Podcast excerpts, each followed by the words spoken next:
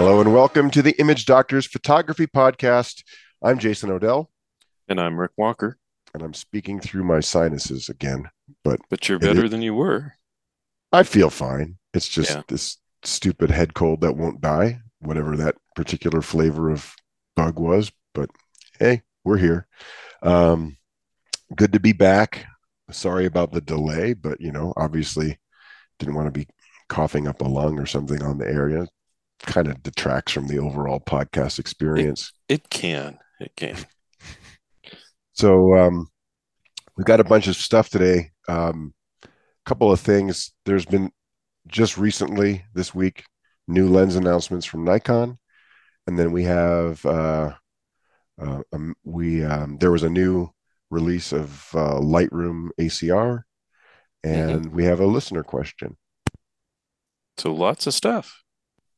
Absolutely. So um, let's start off with, and it's an interesting question too. It pertains to highlight metering. So yeah, I think that's I, a it's a good, good, one to know about. Um, yeah, because a lot of people don't even know it exists, um, much less what to use it for. Yeah. So before we jump into the lens announcements, I want to bring up Lightroom slash ACR got a significant is a significant, you know, new features added type of update last mm-hmm. week, which we were going to talk about a little bit. But there's some particularly nice little new features like local grain and some stuff you can do with the curve tool regarding color.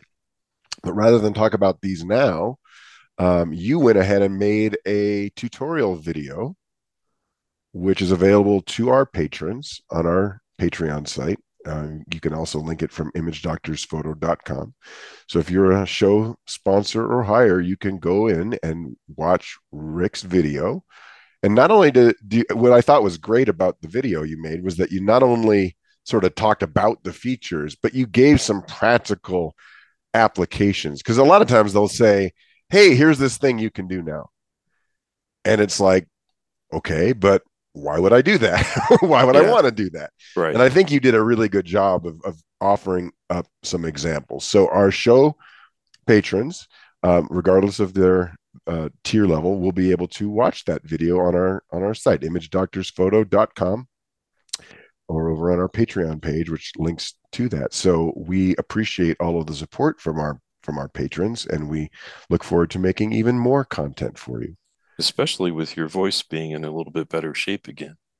Yeah, I have some ideas for stuff, and I just haven't been able to do that. Um, I should also point out we we did publish another couple of articles that are on the. If you have mm-hmm. not been to our website in a while, um, we have an article. Uh, you know, you had published an article on the sort of slightly different type of zoom range, the extra wide to to short telephoto zoom.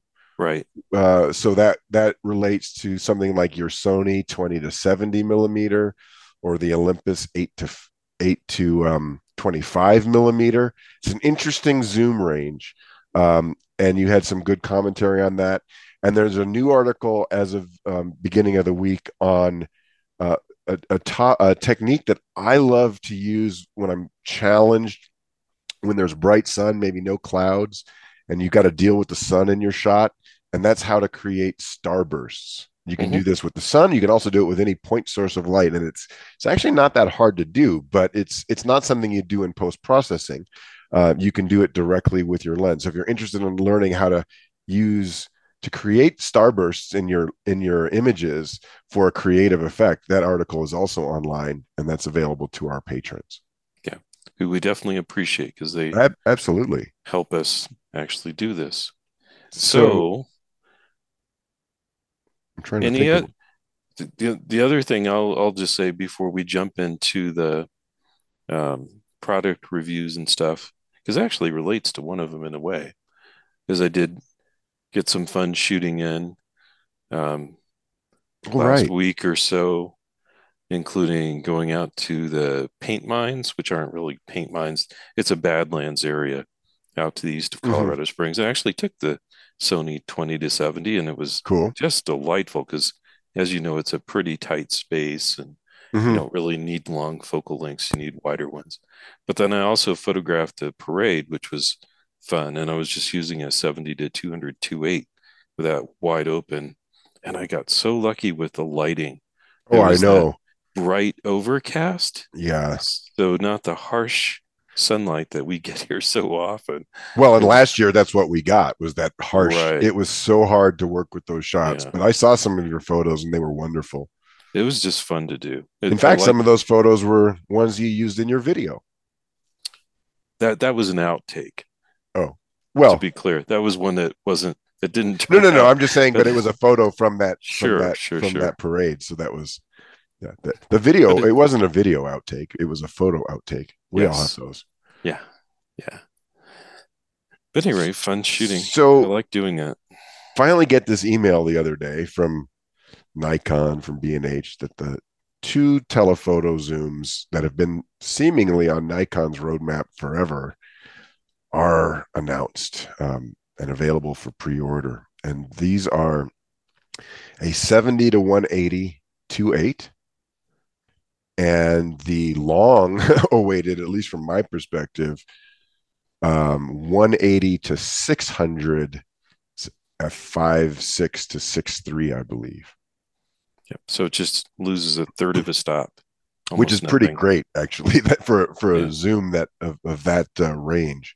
So th- this um, both of these are interesting, and I think we should probably talk about them in the context and the niche in which they fill, and and where where they might fit into someone's kit. Um, because there's some potential alternatives, right? And and so um, which one do you want to start with first? Let's do this. What I think is the simpler one first, which is the 70 to 180 2 okay. 8. Okay. And, and, we could even think about the parade that I just photographed right. as an example. Well, this this is an interesting one. This is, I believe, the third lens in a trio of a, what are effectively Tamron lens designs that Nikon is building with their own branding, um, if I am correct. So I think um, Tamron's building them, and or well, but they Nikon have Nikon saying, "Put on this." Yeah, well, whatever. right? Yeah, yeah, yeah. So they're Nikon lenses, but they're made by by Tamron, and so this right. completes a trio of two eight lenses that are actually pretty nice. Uh, they're they're fairly lightweight. So you've got the 17 to 28, uh, which which I messed with. Um, and and it's and it's good. The the 28 to 75, which we both own, um, because we like it. It's a nice general purpose lens, but it's also very good with infrared. Uh, right. we, have noticed. And now this one, the 70 to 180. So this completes a trio of 2.8 glass. Um, what I really like about this one is its size. Because some people might say, well, Nikon's already got their 70 to 200 28S. So why do we need this one? and I can think of quite a number of reasons why you might want this one. Yeah, for uh, one, that that lens, which is a very good lens, which I used to own. You're um, talking about the the S lens. Yeah, yeah. It's considerably more expensive and considerably bigger and heavier. Um, you know, it's optically very, very good, but it, it it's a little bit of a beast in comparison with this one, which is really pretty small and compact. And you know, like we were talking about the Tamron thing. This has been out for a few years and other mounts like the Sony mount. Um, so, you know, I can I can talk about it. I don't own it. I've used one, um, and it is really nice, nicely made lens. Feels nice and solid. Optically, it's very good.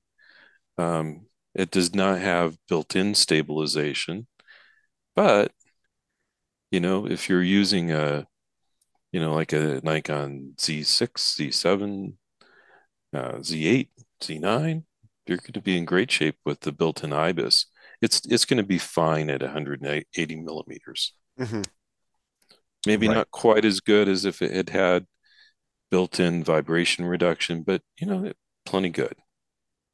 Yeah, and I'm I'm looking at some specs just in a comparison. I do this over on the B and H website a lot of times. Um, it is significantly smaller than the um, 70 to 200 S. So you're talking, um, you know, uh, nearly uh, almost three inches shorter on the in the barrel length. Diameter is about the same, but the um, the weight, it, it's like 58% of the weight of the larger one. So you're It's talking huge. 795 gram lens versus a 1360 gram lens. That is significant. The short barrel length is significant when you're trying to pack things. It means you might have ways of packing that lens in a smaller bag vertically in a compartment rather than lying it on its side. These are real things. This is not, you know, this is stuff that you and I have both struggled with. Um, 67 millimeter front filter, not not not terribly, you know, those are those are affordable. But that's versus 77. Right. Um, and I believe the other two lenses in that series all use 67 millimeter front filters. So that's I think so. So you could build this trio. I uh, I'll have to go back and check, but you could build this theoretical three kit, three lens trio, and you'd have a pretty solid kit for a lot of subjects because these are all two eight lenses, um, nine aperture blades, rounded. You know, so really, what what do I see as the the drawback? It really just comes down to whether or not that your camera's IBIS system really makes that difference. I mean, because it doesn't have the built-in vibration reduction system in the lens. Um, Yeah, and, and what I would say is unless you're using something like a a Z50 or a ZFC that does not have IBIS, right. you're going to be just fine. Um, and it's it's eleven hundred dollars less expensive. Yeah. So, So I think for someone that likes the idea of having a 70 to 200 2.8 class lens, but just doesn't use it often enough to really warrant the expense, or just who doesn't want the size and weight for whatever reason, this is kind of like a no-brainer. well, and let me throw it into a different angle. Mhm. This, in my opinion, from its size, from the size and weight perspective, this is actually a viable alternative to the 70 to 200 f4 VR that we both used to carry around. Mhm. It's The shorter. mount one. The F mount one, it's shorter, it's lighter, and you don't need to use an FTZ adapter. Right. So I find, you know, one of the things we had talked about was, you know, is Nikon going to bring out these smaller, lighter f4 lenses? Well, this is a 2.8 lens that's pretty small and light. So, hey, you get an extra stop.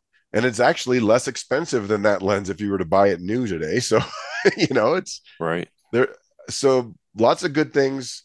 Now, am I going to go out and get one? Uh, Probably not because it just doesn't fit my current kit needs.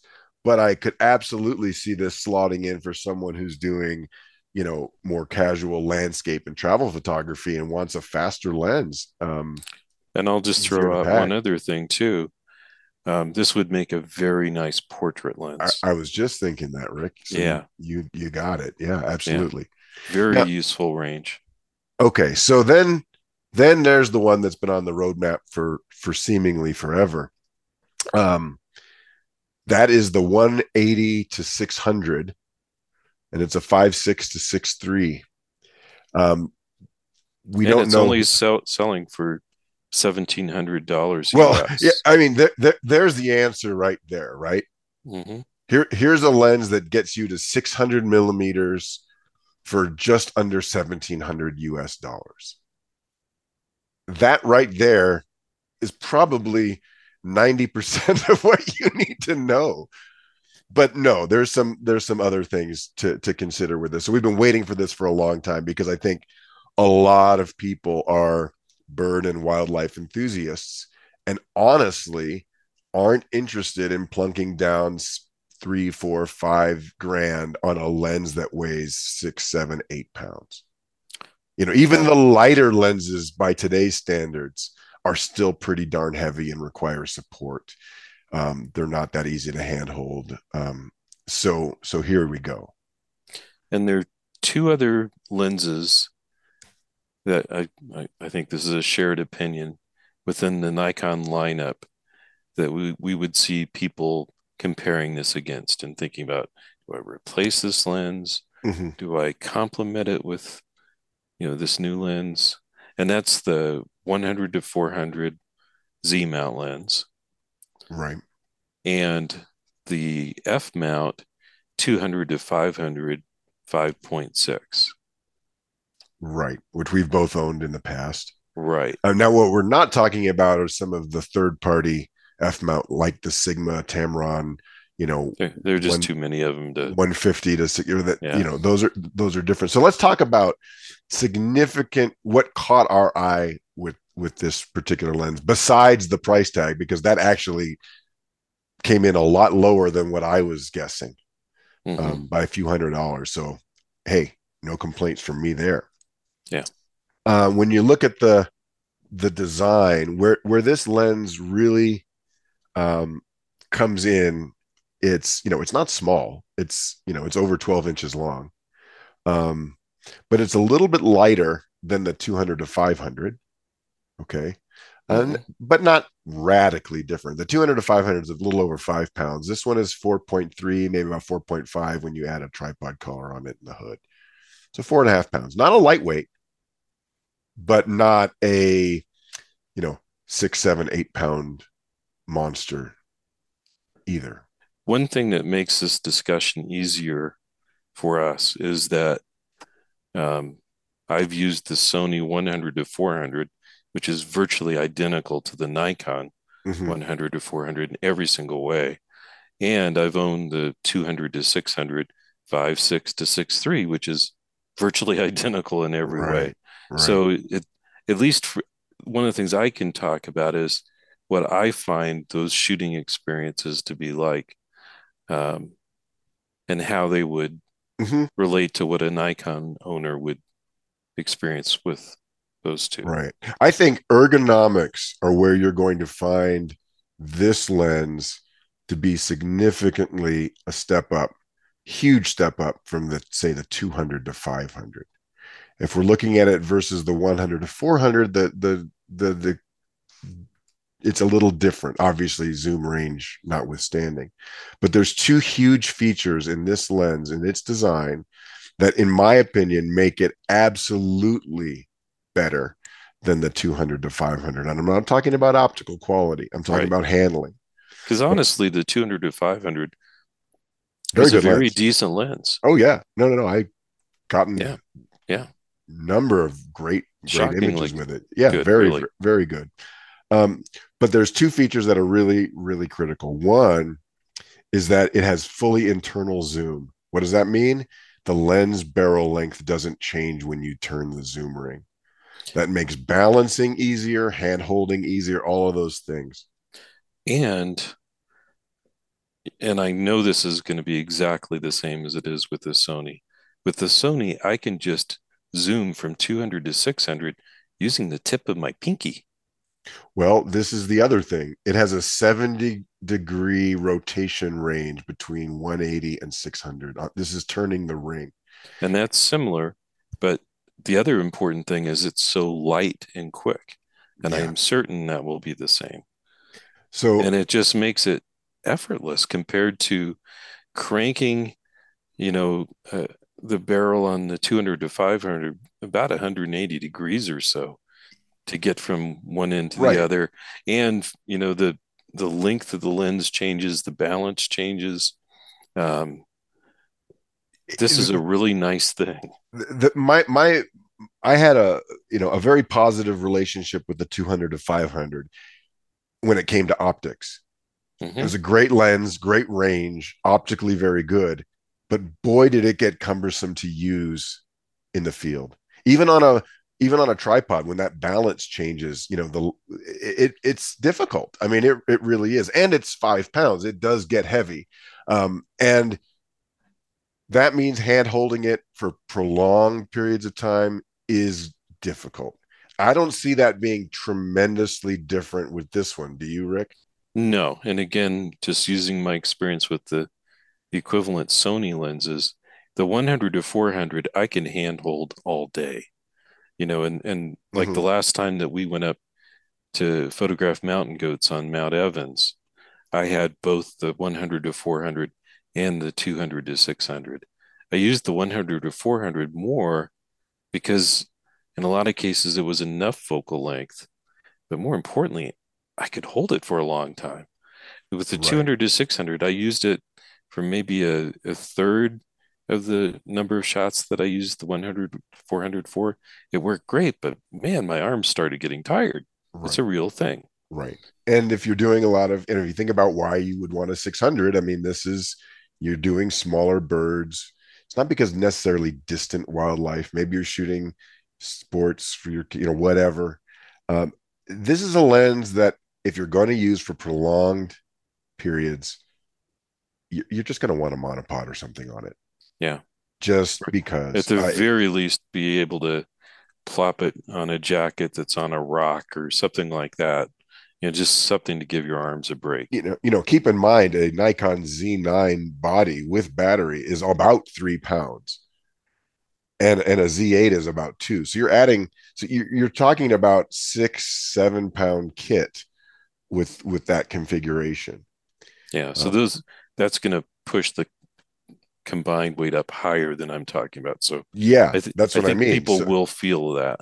You're you're going to notice it for sure. And yeah. so so you know the looking against the 100 to 400, which you have a version that's similar to what I have. I have the Nikon. They're both great lenses. You know, they're they're optically very good. You can use it with a teleconverter. Um, you know, it it has a extending zoom bar- barrel zoom, but not by very much. It doesn't change things drastically um, when you're using it. Um, but it's very much handholdable. It's still kind of heavy. Don't get me wrong. I mean, I have had clients, you know, that that feel the weight of that combo. It's it's mm-hmm. not petite. Okay. No. Um, but optically, me, it's very good. For me, and this is just helping our listeners calibrate, you know, mm-hmm. what we're saying. I can shoot with that lens for a long, long, long oh, time. yeah. As did I down in Panama. That's yeah. what I used, you know, and yeah. put a converter on it. Mm-hmm. Um, now you can use teleconverters with this lens. Um, you know, you're going to be at f9 effectively. That should work, but if you're in dim conditions, you're just probably going to. It's it's not about a loss of optical quality. It's about a loss of focus speed and accuracy that tends to happen there. And then, of course, you're at F9, you're going to be shooting up in high ISO land a lot more. Not a deal breaker, but just something to consider. Um, it's not an S lens, this 200, this 180 to 200 uh, to 600. So that just means it's built a little bit lower specs than than Nikon's top of the line. But I personally think, you know, if you're doing, if you're into birds, this is your lens. I just would say that. If you're into birding, at all, you know, you go down to Florida or wherever, this is probably the lens you would want. Yeah. Um, the 100 to 400 is great, but you're going to find yourself wanting a teleconverter on it most of the time for for smaller birds, especially. So this gives you 200 millimeters of native focal length to play with, which is should be outstanding. Throw on 1.5 DX crop, and now you have a 900 equivalent. Very, which is a lot. That's that's a tremendous amount. So not the smallest lens. It's still going to be, you know, it's four by 12 and a half inches long. Um, you're going to have the big hood on it. You got a, a, foot. You can take the collar off. Um, so packing it, it's not going to be tiny. But if if you were on some kind of birding wildlife trip, this could be like your one lens, and you would be very happy with it. I think. Yep. So that's my take. Anything else that I missed, Rick? No, you know, and and mine will take a teleconverter too, but I I don't think I've ever used one with it. Yeah, I just don't think that it's really necessary most of the time. Right.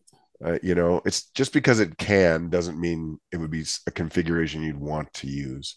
There's a lot of trade-offs with teleconverters, optical quality not not being the worst of them. You know, it's like that's yeah. There's other things.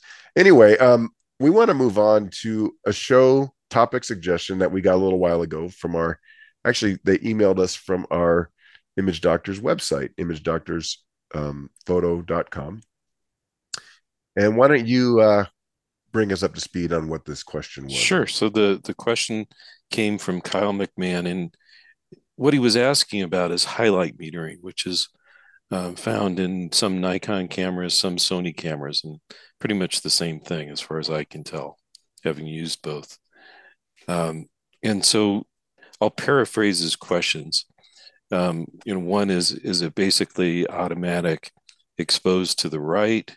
He said he understands it will sometimes produce some goofy, often dark, straight out of camera exposures. Um, but he's wondering if it would be a good match for low volume workflows where you're going to already edit the raw file like landscape stuff and is it the end all be all metering mode for that kind of shooting? Um, so it's a good question. First is it automatically i mean is it essentially auto exposed to the right? No. In fact it's quite the opposite of that. Yeah it, it's not that um, and I think one thing that's really important to point out with this mode and other meeting, metering modes, they're really not set up for raw metering. They're setting they're set up for JPEGs. And that's so all of them. All of them. Yeah. And all, all brands, you know, etc. So what it is doing in effect is trying to create a, a good JPEG where the highlight areas aren't blown out and still have a bit of detail in them. So it's not trying to peg things all the way to the right or anything. No, it's actually shifting things to the left if you think it, about it, it. It'll just depend on the shot. Yeah. It's trying to ignore um it, it, it is designed for scenes where you have a bright, small, bright subject on a ve- fairly dark background.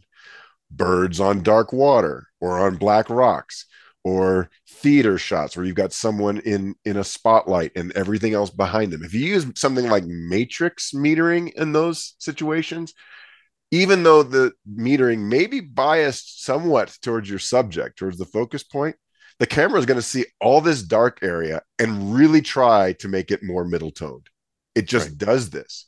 And it will do that at the expense of your highlights. They'll clip they'll blow out so what some manufacturers have started doing is to say, we'll make a metering mode that is biased to protect highlights and let shadows go dark. Doesn't always protect the highlights perfectly, depends on how much highlight information is in the viewfinder, but it works quite well.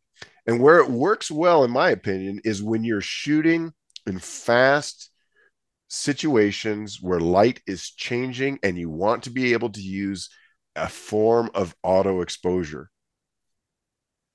because it will then just keep that exposure from blowing out highlights. It, it's basically you go out shooting birds, you go, well, I'm going to dial in minus two thirds, minus a stop of EV just to keep the highlights and the white feathers from blowing out. This sort of does that for you. Would you agree, Rick? Mm-hmm. Yeah. Um, let's take a different situation. If you were to do a lot of stage photography, the traditional method may have been to spot meter the subject, get a meter reading for exposure, you know, for shutter speed, aperture, ISO, and then just set it on manual, fixed everything, fixed settings so that the exposure values don't change. Because what happens in a dark theater is that the stuff's changing all the time, and depending on where you've got your you know spot meter looking you know you're going to get wildly different values. So the the spot metering was never intended to be used as an auto metering system. It was meant to measure and then set an exposure manually that doesn't change right. so that those dark backgrounds remain dark no matter where you're pointing the camera. This gives you that flexibility of if maybe the light's changing a little bit so exposure values might change a little bit you can use an automatic mode in changing conditions where the scene is evaluated and the highlights are placed, you know, maybe one uh, to two stops above middle tone, right? Wouldn't you say? Right. Somewhere right. in there. Yeah. Now, you know, he also asked if if this would be a really great match for landscape shooting, um, and I would say no. I, I would. I mean, you can use anything for landscape shooting if you pop the histogram up in the viewfinder if you're using you know a mirrorless camera. It really doesn't matter.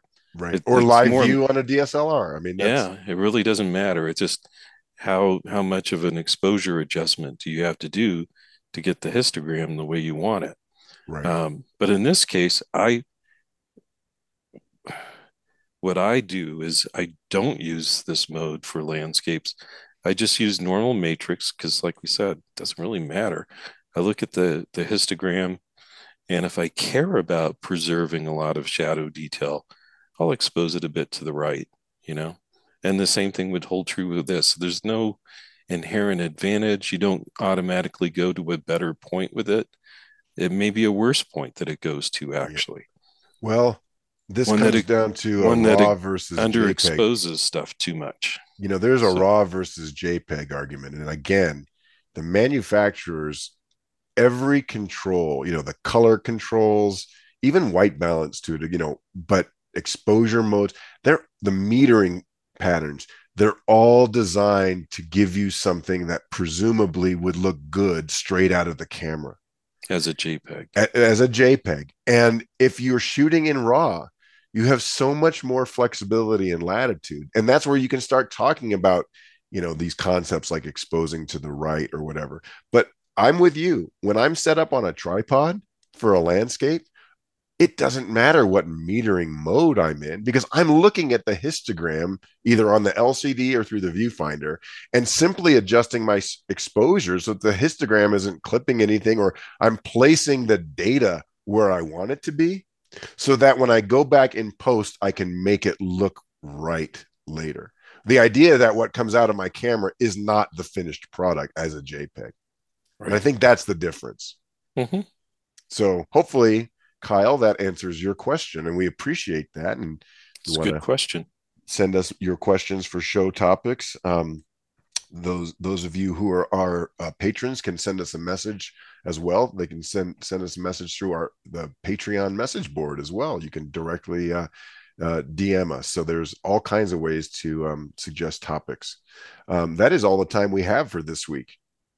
My goodness. I don't think we had trouble using it up. No, I'll hopefully sound a little bit better next week. My apologies. My apologies again for the delay, um, but we'll get it. We'll get there, um, and uh, hopefully we'll have some some other ideas to talk about. But again, thank you once again to all of those uh, show supporters. There is that bonus video waiting for you out there right now. If you haven't checked it out, go over and check it out. ImageDoctorsPhoto.com and Rick will show you all the cool stuff that they've added to Lightroom um, in the most recent release and more to come. All right. Until next time, happy shooting. All right. Bye bye.